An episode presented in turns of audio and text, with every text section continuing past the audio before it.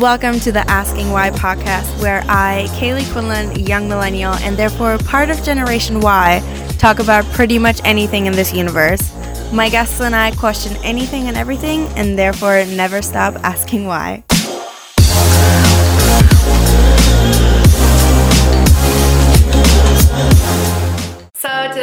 Talk about being selfish. So, a lot of times people try to put it in a negative light, but in my opinion, being selfish is very important in order to be a good person, not just for yourself, but also for other people.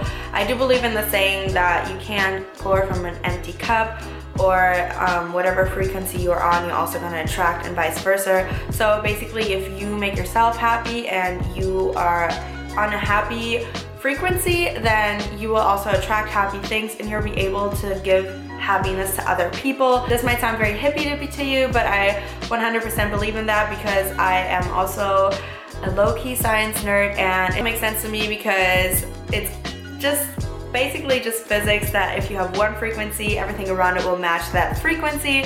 So the way I see it is that you can make fun of me for this later, but the way I see it in my head, when you throw in a stone into the lake, for instance, you know where the point of impact is, like where the stone hits the water surface. Wow, I kind of feel a little bit. What the hell are you talking about? Uh, anyway, we're just gonna roll with it. So, you know, once the stone hits the water surface, there is this point of impact, and around it, there is waves that are forming because of the impact of the stone on the water surface. So, that's kind of how I feel about frequency as well. If you are a very positive and energetic person and you walk into a room where the energy is kind of low, if you keep your energy and start talking to people, you will notice how their mood changes.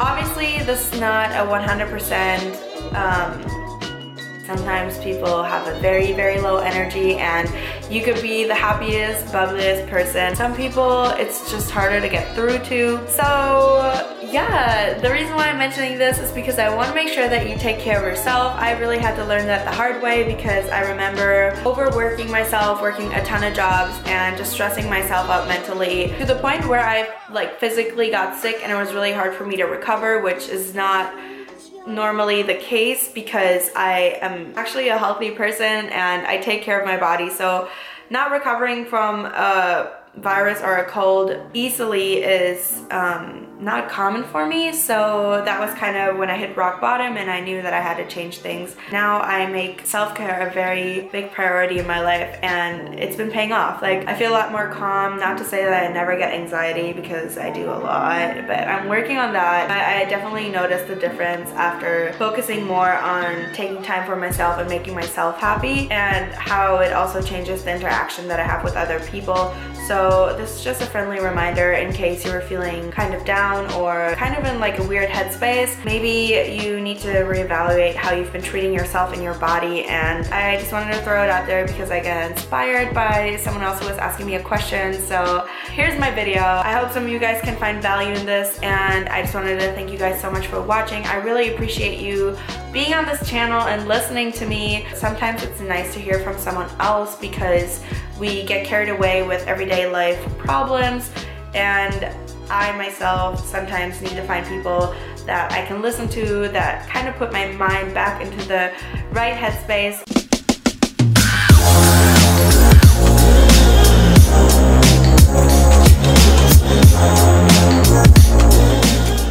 Welcome to the Asking Why podcast, where I, Cailey Quinlan, young millennial, and therefore part of Generation Y, talk about pretty much anything in this universe.